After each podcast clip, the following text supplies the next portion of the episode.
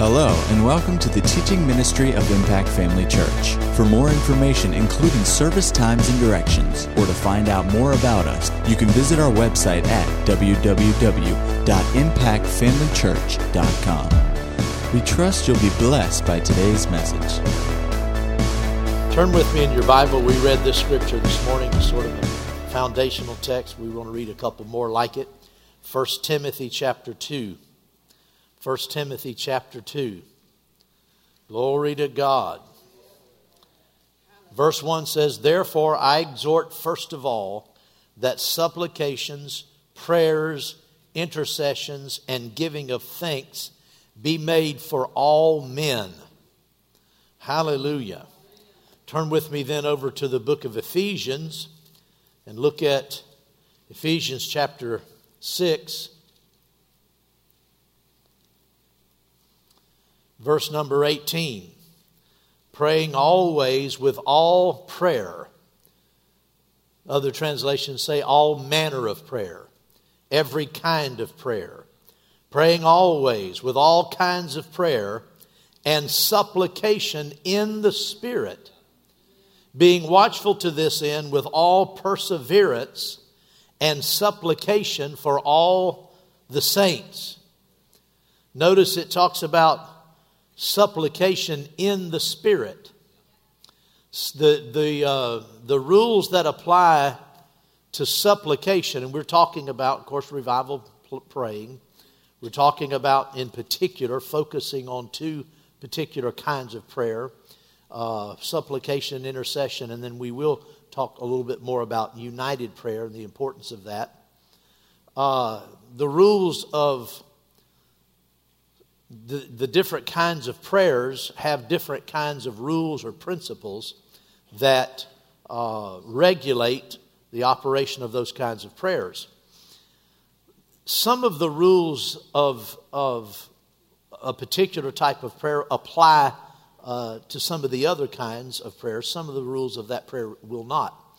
When it comes to supplication and intercession, they're very closely related the only real difference, or the main difference, is that supplication can be made for anyone, saved or unsaved, for any kind of need, natural or spiritual, uh, whereas intercession uh, can be made for uh, saved or unsaved, but, but intercession is particularly and especially associated with holding back judgment. We talked about the fact that when people persist in sin, uh, God, the, we, we read this earlier over in the book of Micah that God delights in mercy.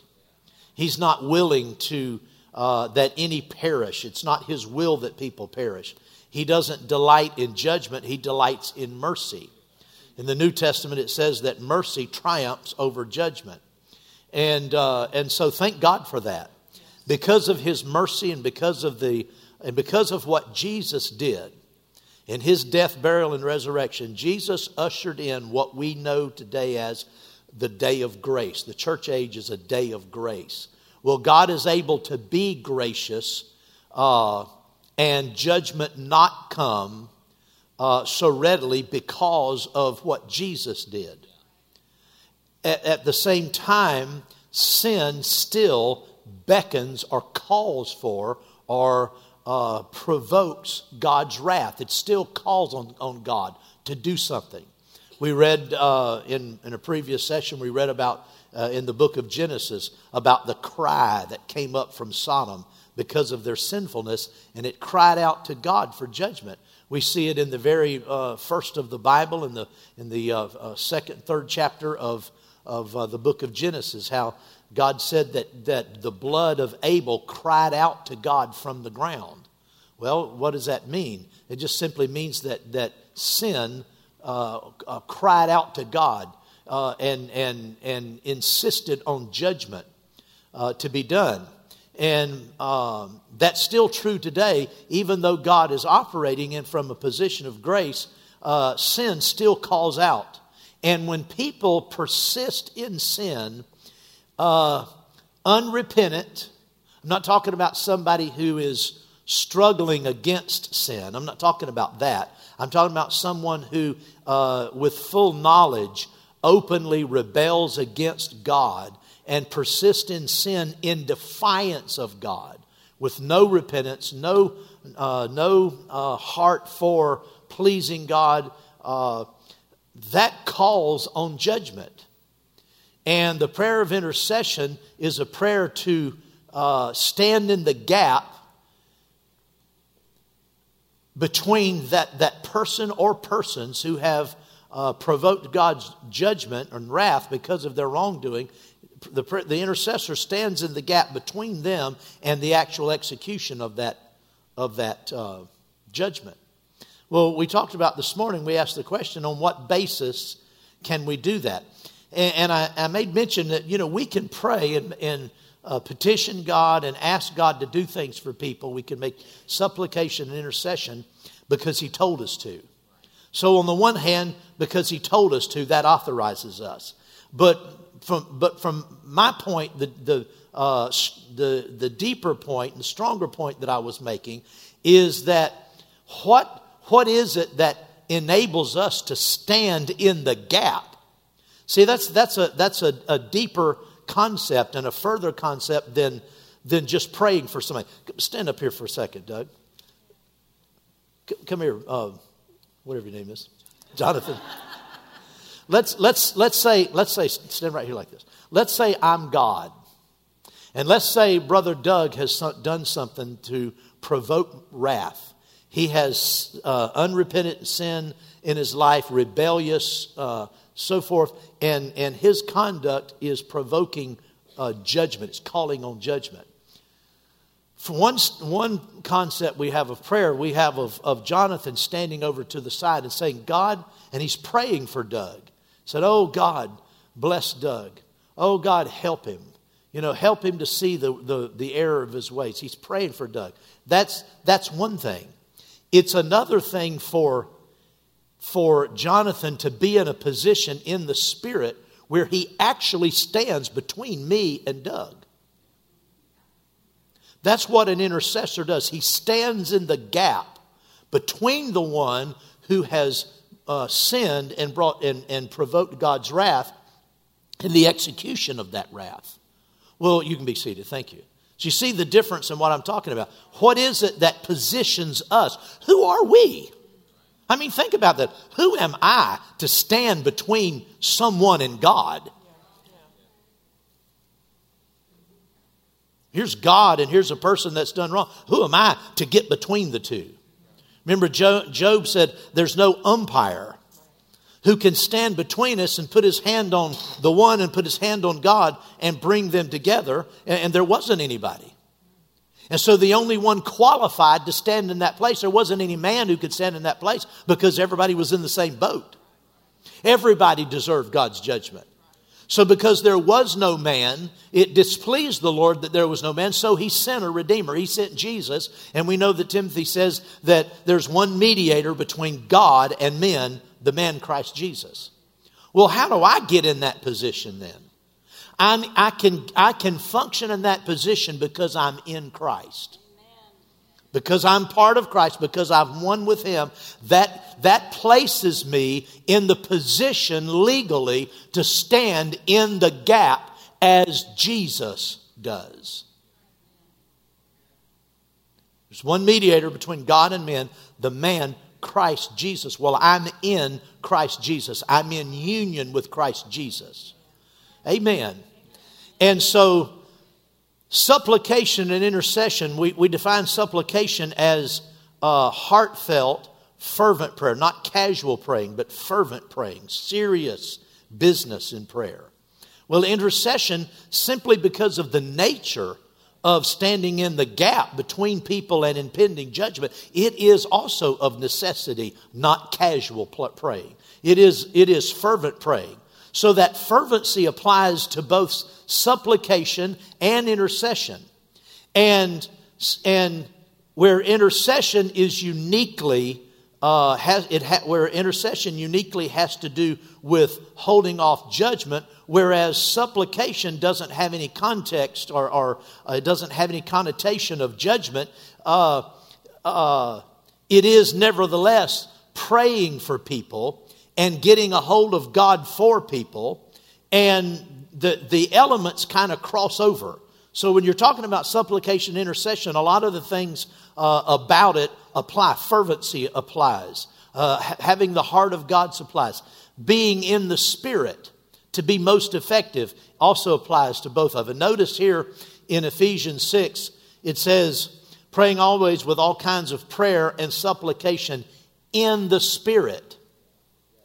In the Spirit. Go with me over to Romans, the, the eighth chapter, Romans chapter 8.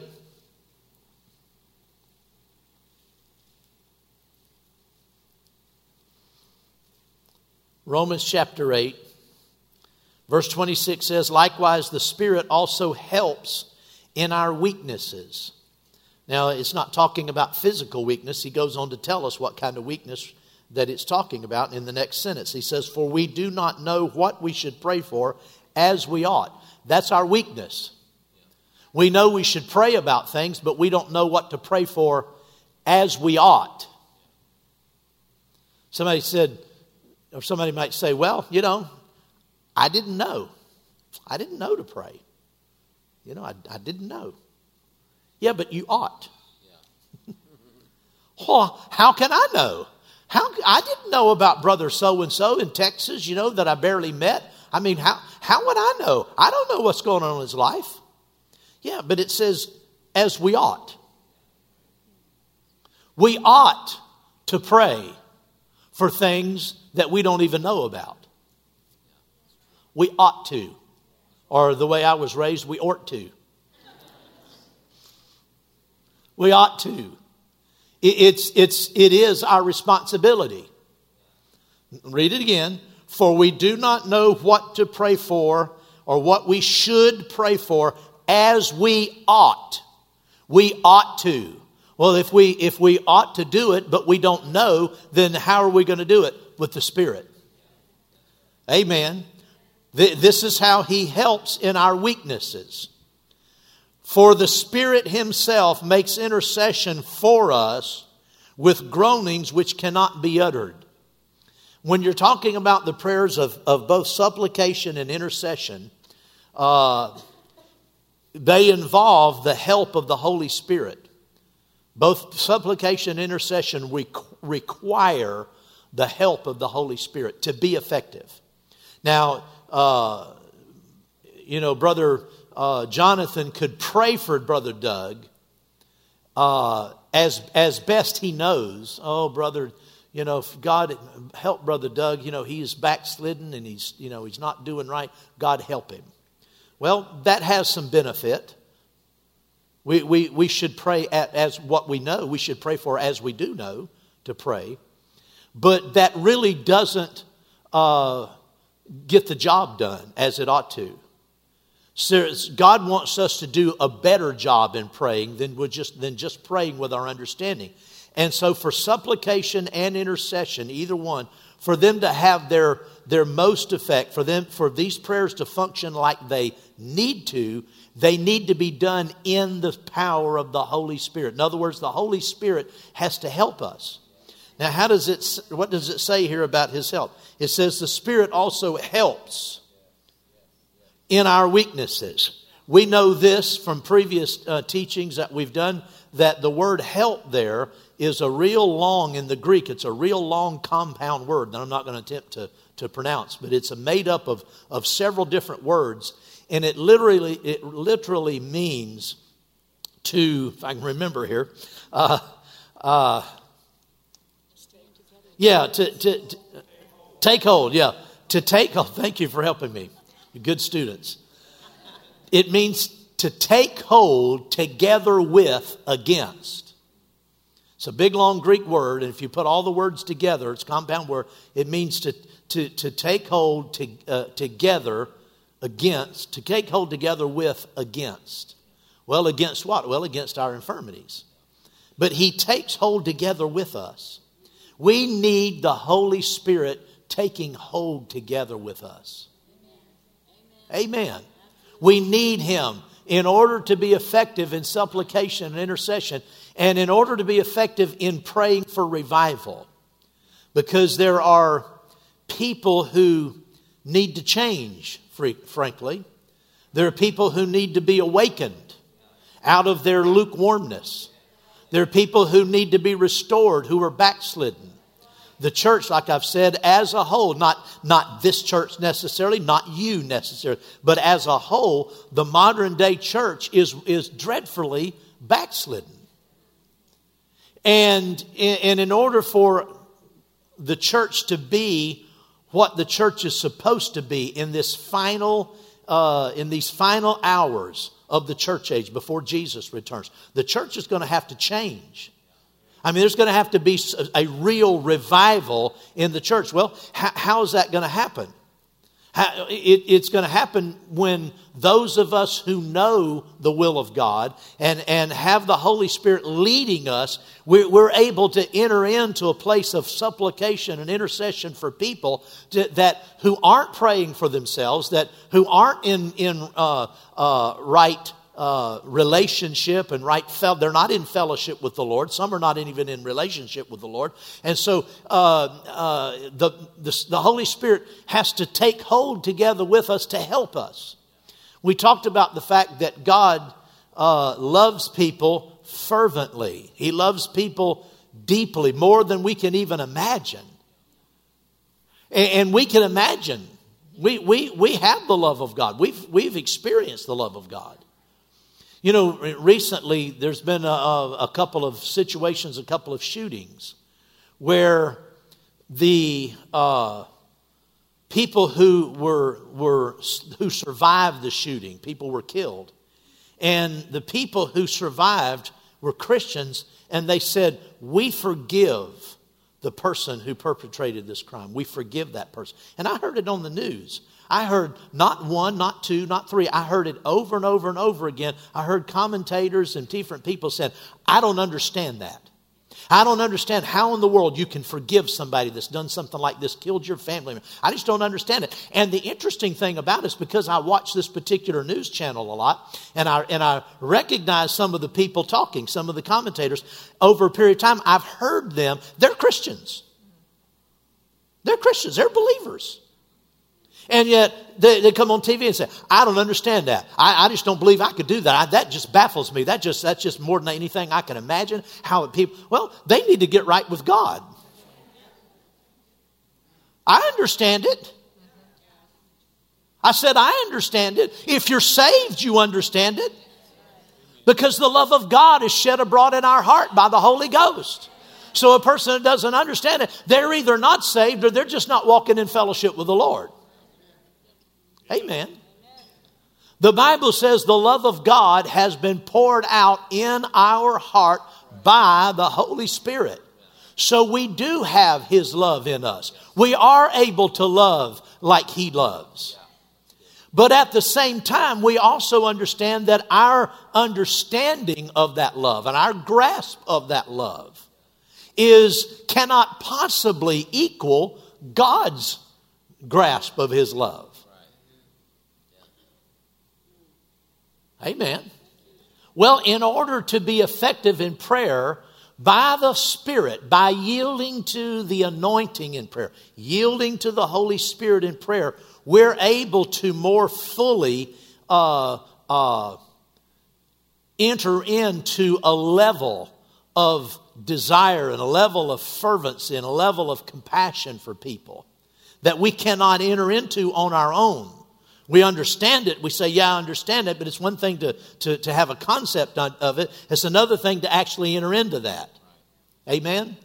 And so in, in revival praying, it's going to require us to uh, be able to reach out by the Holy Ghost and put a hand on people who aren't doing what they should and who aren't where they should and put a hand on God because it's and it's and say, well, why would God do that? Why, you know, Jesus ever lives. We talked about this morning. He ever lives to make intercession. That's true, but he he can only he can't do things here. He needs somebody here to enter into that intercession with him, to, to join with him, and to be his, his mouth, and to be his voice, and to be his arm extended in the earth. Are you, you following me? Amen. So we mentioned this morning as we were leaving uh, that love is the foundation for this kind of a prayer life. Amen. We're commanded to love one another. Amen. The love of God has been shed abroad in our heart. We're also commanded to love our enemies. Turn over to Matthew chapter 5. Matthew chapter 5.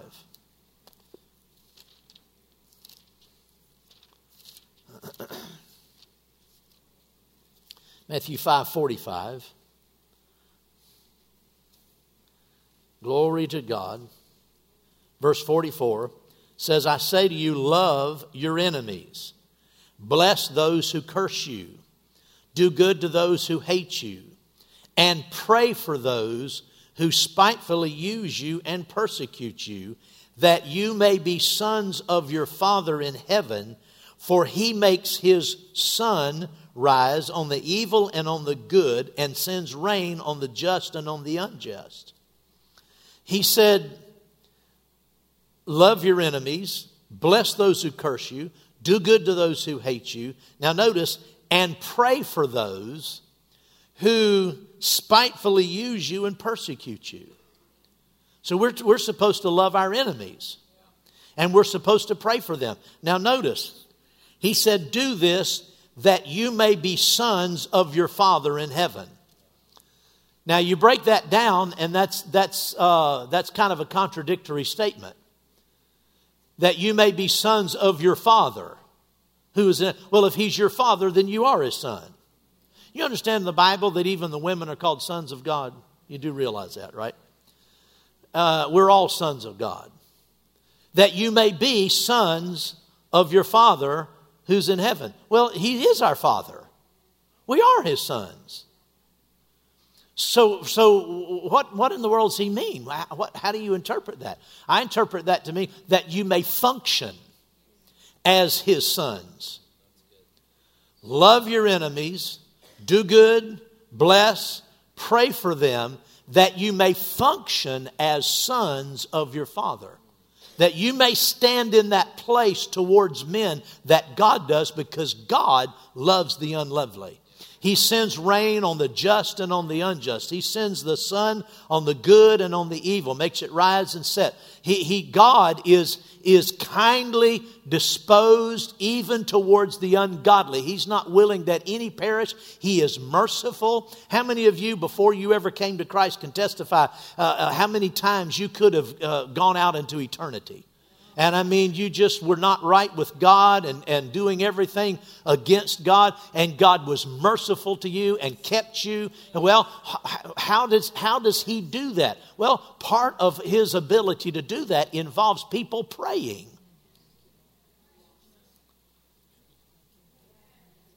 He, he can't do this on His own. If He could, He wouldn't need us. He needs us to stand as sons of God, join heirs with Jesus, in, in union with Him, as sons of God to make a difference in this world. And really, the love of God is the basis for everything we do.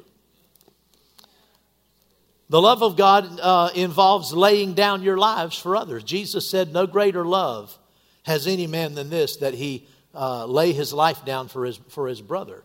Well, uh, we lay our lives down for others in prayer. There's sacrifice involved in being a person of prayer. You're not going to be a person of prayer and uh, experience all of the, of the riches of the spirit realm without putting your flesh under. You're not going to experience the glory of that realm without some sacrifice on your part because the enemy's going to fight you. He's going to do everything he can to keep you out of that place of prayer.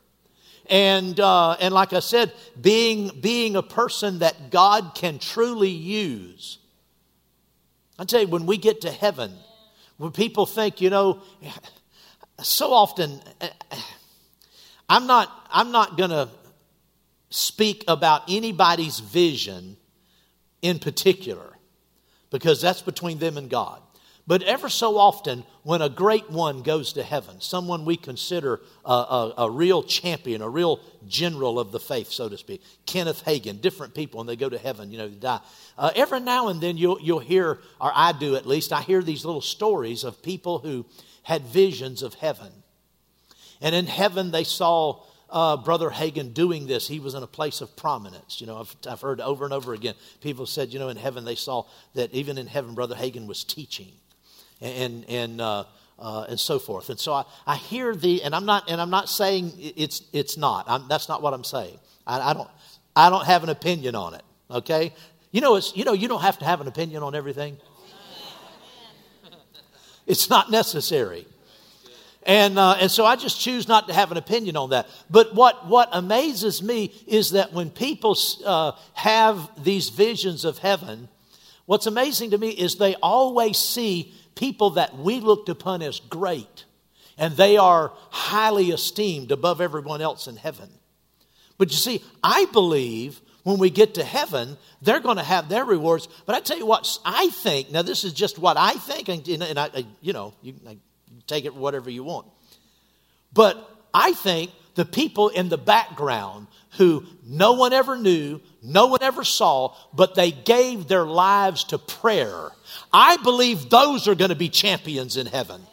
Because the people who had great ministries could not have had those ministries had there not been an army of people behind them praying, holding up their hands, doing work in the Spirit so that they could accomplish, so that they could stand on the platform and be mightily used of God. But I tell you what, the credit goes to the people in the background who prayed. I believe those are the champions of heaven. I don't know why, but I never hear a, never hear of, of a, of a vision about that.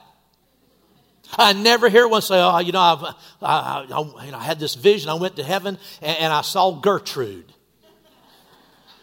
You know, Sister Gertrude, they used to sit in the back, you know, and, uh, and never say, I saw her in heaven and she had this, she was just, you know, people all around her and she had great. I never hear about Gertrude.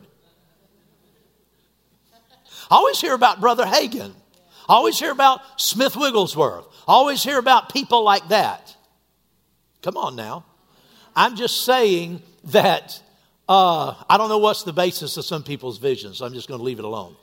But I know this that the real work is done in prayer. That's where real ministry is done. That's where it's birthed. It's birthed out of prayer. Every miracle, every sign, every wonder, every great sermon, every great crusade, every great act of, of the gospel is born out of prayer. Well, you're not going to get back to what I started to say before I got off on the visions, but you're, no one is going to get into that place of prayer, of being used like that, without the flesh fighting them. There will be sacrifices. It, it's a sacrifice to, uh, to turn away from things that you want to do. Spending time uh, doing things that you just enjoy. Nothing wrong with it, just things that you enjoy doing. It's a sacrifice to be willing to listen to the prompting of the Spirit, to pick up the call of God, to separate yourself and spend time in prayer when you could be doing things with other people that are a lot more fun. Yeah, we're social people. Uh, even us extroverts, we're social people. We want to be with people. Huh? I, us introverts, yeah. I said, even us introverts, we, we still like to be with people. Maybe one or two, but we still like it. but uh, it requires sacrifice, giving up your own time and your own will to pray for others. Amen. Uh, to, to make supplication and intercession effectively, we must see people as God sees them. We have to see people the way God sees them. Amen. Look at uh, 2 Corinthians 4. 2 Corinthians 4. Oh, boy. Time just goes by so quickly when you're preaching. 2 Corinthians 4. Hallelujah. Verse 3 says, For even if our gospel is veiled, it is veiled to those who are perishing, whose minds the God of this age has blinded who do not believe, lest the light of the gospel of the glory of Christ, who is the image of God, should shine to them. The God of this world has blinded the minds of people.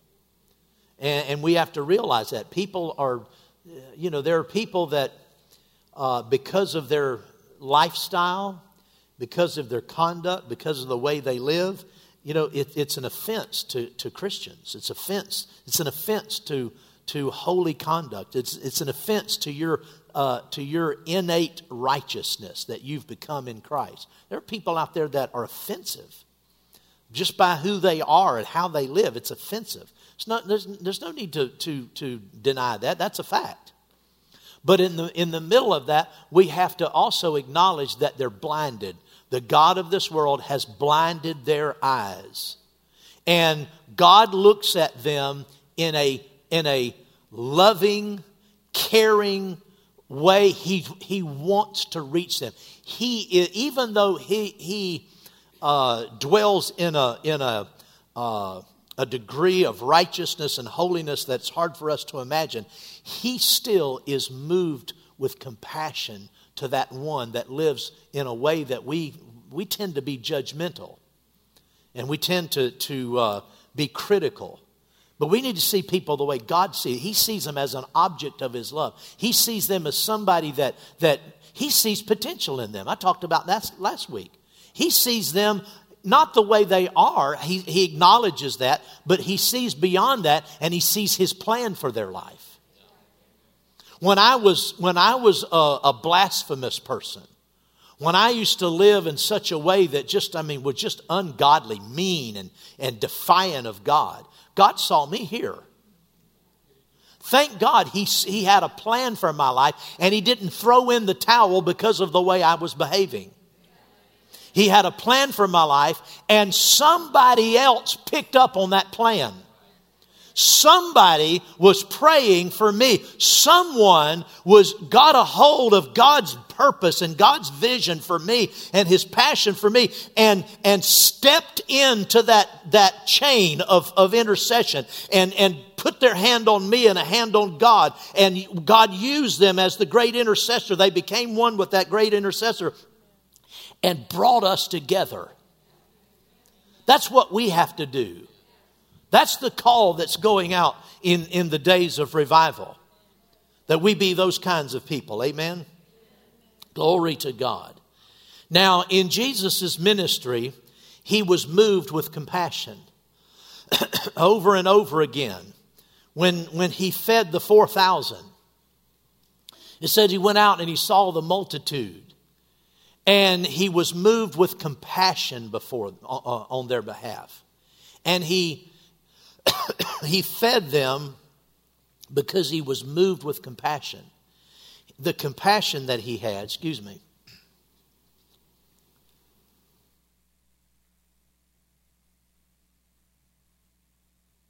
His compassion, thank you. His compassion is what enabled that deliverance to come. So, what deliverance? The deliverance of their food, delivering them from hunger. That miracle happened because he entered into compassion, because he was moved with compassion. Compassion is just another word for mercy or love. He was moved with mercy. He was moved with compassion. Where, where, where, where did that come from? It was the compassion of God that motivated him.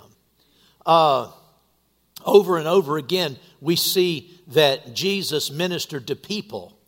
Remember the, the leper said, Lord, if you're willing, you can, you can make me whole. The Bible says Jesus, moved with compassion, put out his hand and touched him and said, I am willing, willing, be whole. And he was completely healed. But the thing that we miss so often is that he was moved with compassion.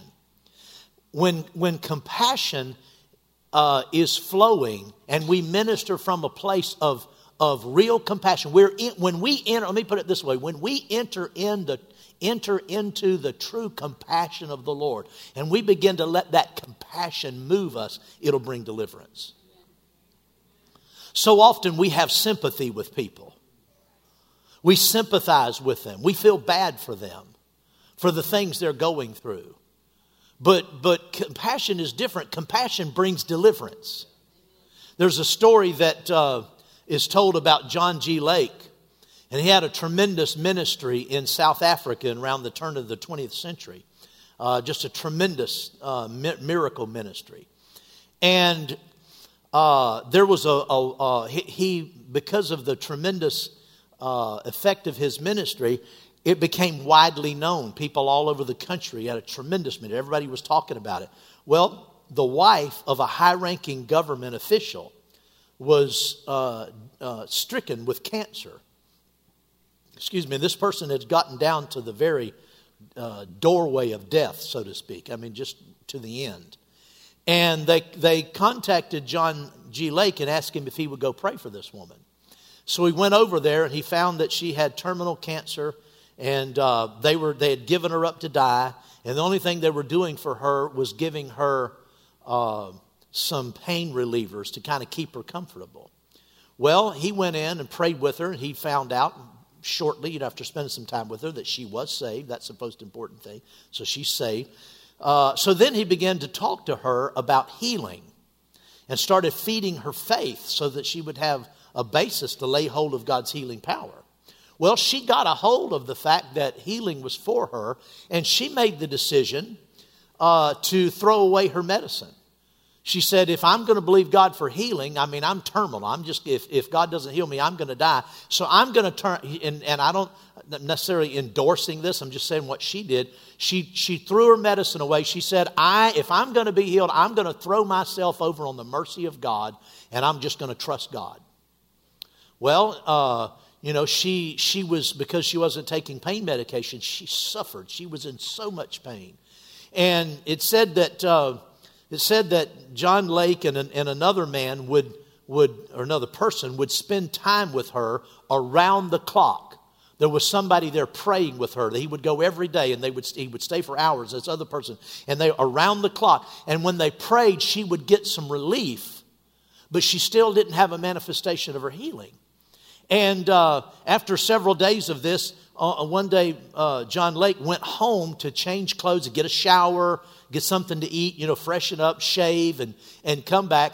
And on his way back, he said, he said that he got uh, uh within two blocks of her house and he could hear her screaming, just in the terrible pain she was in.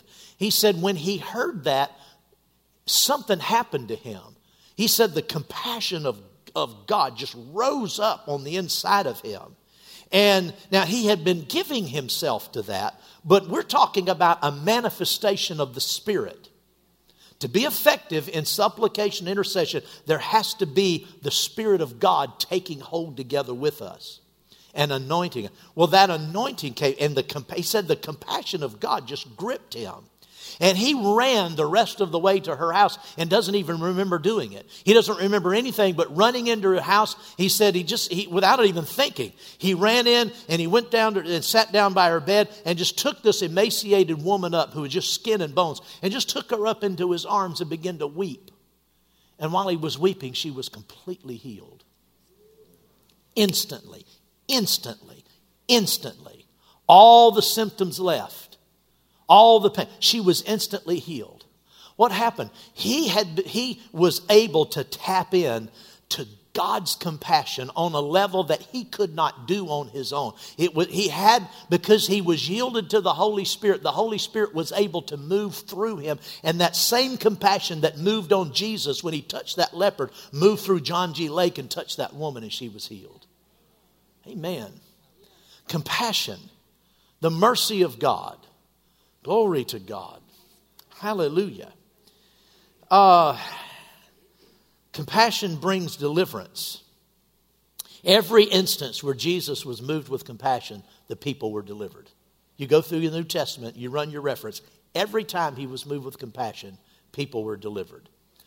Uh, there is the point when we when we come to this place in, in the study, we need to understand the the factor of identification identification. We must identify with the one for whom we are making supplication or the one for whom we're interceding. We must identify with them. And, and it is this identification with them that brings deliverance. Really, that's what happened with. Remember when, when uh, Jesus went to Lazarus' tomb and the women were there weeping? And, and the Bible says that when Jesus got there, they were weeping. And it, and, and, it, and it says that Jesus groaned within himself and he wept. What was he doing? He, he entered into uh, identification. He identified with Mary and Martha. He identified with their need. Somehow he got into that need. That's what I'm talking about identification. He somehow took part, stepped over into that need, and their need became his need. That's what I mean by identification. Their need became his need. He was touched with that. And isn't that what happened with Jesus when he came to the earth? Isn't that what happened? He identified with mankind. He, he, he became like we were. He, he took on our state, our lowly state, and eventually took on our sin. That's identification. He entered into our suffering with us, but in order to deliver us. Well, when, when John Lake was moved with compassion, it resulted in identification. He was moved with compassion, but, but he took that, that, that sorrow and that pain that woman was experiencing as his own, sat on the bed and began to weep with her. Paul said, talking about his ministry, he said, To the Jews, I became as a Jew, that I might win the Jews. What was he talking about? He, he's talking about I, I saw their need and I, and I became like them. I identified with them that I might win them. Well, that's, a, that's an important uh, element of real supplication and real intercession is, and you can't work this up. The only way we get there is by spending time in fellowship with the Lord. Spending time with you can't you can't pray and get in God's presence for extended periods of time without walking away from that that uh, encounter with just a, a, heavenly aroma of the love of God uh, uh, getting a hold of you. It changes you. Well, that's where, that's where God is leading people in prayer today. He's leading us into that deeper place where we're able to actually get in the Spirit and be used of God to identify, to stand. That's what Daniel was doing whenever he began to pray for the sins of his people. He wasn't sent. Daniel was the one that went to the lion's den rather than compromise. He wasn't unrighteous. He wasn't a sinner. I mean, and, you know, in the sense of that day, he was a righteous man. But he began to confess the sins of his people. Why? He took them as his own. He began to identify with them and stood in their place before God and said, God, forgive us. What was he doing? He was making intercession, he was identifying. And uh, that's, that's, that's something that not many people know much about. That's why I made a statement last week or the week before. I don't remember when I said it. I said something about uh, in, in America, you know, I'm more familiar with, with our culture than any other, but in America, very few Christians know, know hardly anything about prayer. Very few Christians know how to pray. Now, they know how to pray. Remember this morning the illustration I used about driving a car? You know, you can learn to drive a car by reading the book, the manual, about all the laws, and you can sit in your automobile and get the and get the uh, manual out, and you know where all the buttons and levers and steering wheels and how everything works and what the key does and all of that. You can learn a lot about driving a car, but that doesn't mean you've ever driven one. There's something about getting behind the wheel of a car that you take all of that head knowledge and you start putting it into practice, and then things that you've learned up here begin to make more sense. Well, that's one level of driving. When you're learn, first learning to drive, you're behind the wheel of the car. You're real nervous. You remember, you know, back whenever you were first driving, you know, and and uh, you know you, you're, you're really unsure, but you're going down the road. You know, you're making progress. And I remember the first time I stole my mother's car. I. Uh, I skipped out on church one night and, and took her car across town, across Jacksonville. I was about 15 years old, maybe, I don't know, about 15, I think. And I took her car across Jacksonville, and, and I was with my brother's girlfriend. He was off to college. And, and he had broken up with her. Okay? So he, he had he had broken up with her so she and i went off we skipped out on church and i took my mom's car we drove across jacksonville it was a sunday night and we went to another church with some kids some teenagers we knew and uh, and of course they were skipping church too and uh, anyway, I re- the very first time I drove, I remember I, I, was I was I come up to this curb and I got I just kind of got nervous and I ran over the curb, ran up on the sidewalk, and, and it almost hit a, a, a you know like a, a, street sign, you know. And I got it back down on the road. And I said, I got to get control of myself, or I got to get back home before I damage my mom's car.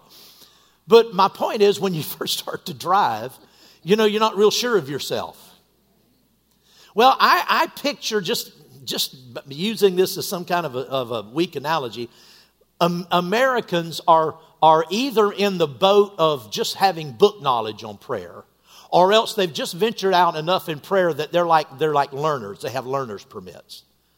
But you know what? When you're when you're teaching your child to drive, or they're taking driver's ed, there's only so much they can teach them. I don't. I haven't taken driver's ed since 1969. Okay, so I'm, I'm, I know I don't, I'm not up to date, but I'm guessing that the driver's ed classes, when you're in school, I'm guessing that the driver's instructors do not take teenagers out in a driving Florida torrential downpour and teach them how to handle, uh, uh, what do you call it? Hydroplaning. Do they teach that? I don't think so. No way are they taking you out in that. Well, I'm telling you what, you drive long enough, you're going to experience it. And you're going to learn one way or another how to handle yourself when your car, when the when your car begins to get you know waterborne.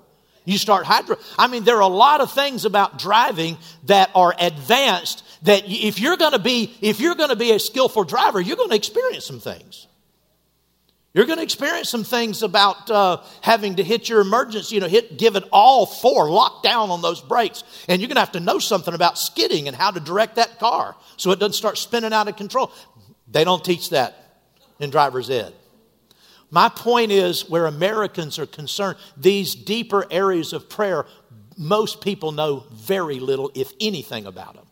Most Christians don't even know these realms of prayer exist what we're taught. They don't even know about it. Never heard of it before. Never heard of it. Well, for revival praying, we have to, we have to uh, learn to be skillful, more skillful in praying than we were before we were in revival praying. Amen. In order to accomplish the will of God, we have to, we have to go deeper in prayer and we have to know some things about identification and about fervency. And I'm out of time. Praise the Lord. Glory to God. I really am trying, and I'm succeeding tonight. Praise God. Hallelujah. We'll talk some more about fervency next time desire, perseverance, boldness, uh, a lot of things in this, in this arena of prayer. And uh, it's exciting. It's exciting what God's doing among us in prayer. Praise God. It's exciting and it's also demanding. Yeah. It's exciting. When you get over into prayer and that and the anointing comes, you begin to experience some things in the realm of the spirit. Ooh, the glory. But I tell you what, getting there is sometimes an effort, isn't it? Because the flesh fights you, circumstances fight. That's where that sacrifice comes in. Praise God. I encourage everybody to enlist in the ministry of prayer. Oh, hallelujah. God needs all of us. He needs all of us. I said, He needs all of us. Glory to God. Hallelujah. I look around here tonight and I see just about everybody, almost everybody in here, at, come, comes to prayer with some degree of frequency. Not maybe every time, but not, not, and not everybody, but almost everybody. We have, a, we have a great move going on in prayer in our church. It's tremendous. I'm telling you, I, I, know what goes on in churches. I talk to pastors, and when I tell them what, what is happening in prayer in our church, they just look at me and go, wow. I've had pastors tell me, man, that just stirs me up. I want that in my church. Well, thank God for that. Be a part of it. It's precious. It's a privileged place of prayer that we can, that we can actually act in, in harmony and in concert with the Lord Jesus Christ and actually step over into his high priestly ministry and be moved with the, with the compassion and the, and the desire that he has for people, that we can actually be used in that way.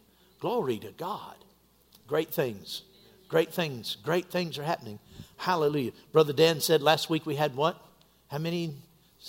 66, and, and, and he counted, I think, 30 people who frequent prayer. Is that right?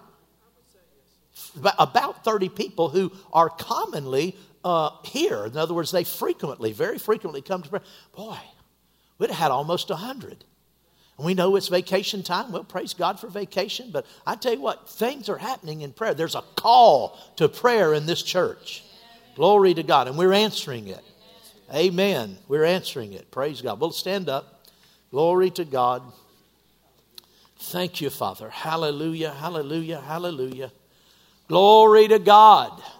Thank you, Father. Thank you, Father. Thank you, Father. Thank you, Lord. Thank you, Lord. Thank you, Lord. Thank you, Lord, for the visitation that you've given us, Father. Thank you for this visitation this revival. Thank you, Father, for the way you're moving. Lord, it's holy. It's not something, Father, that is the product of any person uh, in themselves, Lord. You've done this among us, you've done this in us, Father. You receive all of the glory, all of the glory, Father. We're so grateful to be used of you in these last days, to have an actual part to play in ushering in the return of the Lord Jesus Christ. Oh, what an honor it is. It's an honor to be called to pray, to be someone that the Spirit of God can, can touch and, and they respond, someone that will actually be used by the Spirit of God in such an important, critical thing as prayer because the, the ramifications, Father, are eternal. Eternal. What a blessing. Oh, we're grateful. We're humbled, Father. We're so humbled in your presence when we realize, Lord, that you would choose to use us, just common, ordinary people. And you've been so gracious to us. You've, you've just revealed yourself to us and, and revealed your plan and purpose, and you've uh, it's been slow to come, but but you've been patient with us and you've brought us along to this place. And we're we're not where we were because you've brought us to a new place, but we know we're not where we will be. There are more glorious things ahead of us. There are, are greater glories, greater blessings, greater uh, experiences like these but just deeper. And, and we're going to accomplish so much more as a church as we keep our heart right, stay humble before you, keep our hearts right, our flesh under control, being mindful of, any, of the enemy that he'll always try to divide and try to cause problems and cause people to get out of sorts with one another. Same old, same old stuff he always does. Glory to God, but we're learning to, to not be tricked as easily. We're learning to recognize the, the trickery and deceit. We're learning to recognize his strategies to separate us and divide us and to keep us off and out of your plan for our lives and out of a place of prayer. He would do everything he could to to put a stop to this revival, but, can, but He can't do it. Because by your grace, you're keeping us alert, Lord, to His strategies. This revival will not cease. It's not going to wane. It's going to grow stronger still, stronger and stronger. Glory to God. We're going to be more and more and more and more and more effective. Hallelujah. Thank you for it. Father. At Impact Family Church, it is our desire to see you blessed through the power of the Word of God. We have been helping people to change their world for over 25 years through our dynamic ministries and teaching. If you are going to be in the North Central Florida area and are interested in attending our services or just want more information about us, you can visit us online at www.impactfamilychurch.com.